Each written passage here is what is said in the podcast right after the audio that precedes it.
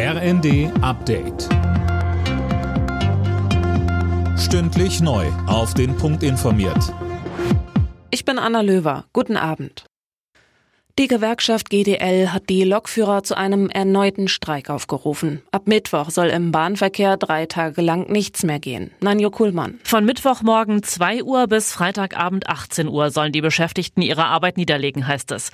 Da 97 Prozent der GDL-Mitglieder vor Weihnachten für einen Streik gestimmt hatten, war dieser bereits absehbar. Am Freitag hatte die Bahn im Tarifstreit ein neues Angebot vorgelegt, um einen möglichen Streik zu stoppen. Das sei laut GDL aber eine, Zitat, bewusste Irreführung durch den DB-Konzern gewesen. Die Deutsche Bahn hat bereits angekündigt, vor Gericht zu ziehen.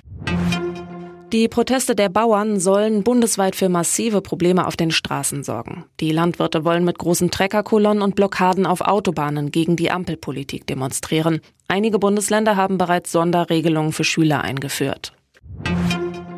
Bundesaußenministerin Baerbock hat Israel zu mehr Rücksicht auf die Zivilisten im Gazastreifen aufgerufen. Die Menschen dort benötigten die Chance auf ein Leben in Sicherheit, Würde und Selbstbestimmung, mahnte Baerbock zum Auftakt ihrer Nahostreise. Sie sagte bei ihrem Besuch in Israel. Denn es wird immer klarer, die israelische Armee muss mehr tun, um Zivilistinnen und Zivilisten in Gaza zu schützen. Sie muss Wege finden, Hamas zu bekämpfen, ohne dass so viele palästinensische Menschen Schaden an Leib und Leben nehmen. In Los Angeles werden die Golden Globes verliehen, nach den Oscars die wichtigste Auszeichnung der Branche. Für die deutsche Schauspielerin Sandra Hüller könnte es ein großer Abend werden. Sie ist als beste Darstellerin im Rennen. Auch ihre Filme Anatomie eines Falls und The Zone of Interest sind nominiert.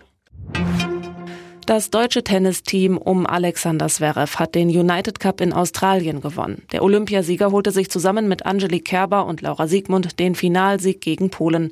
Der United Cup gilt als Vorbereitung auf die Australian Open, die in acht Tagen starten. Alle Nachrichten auf rnd.de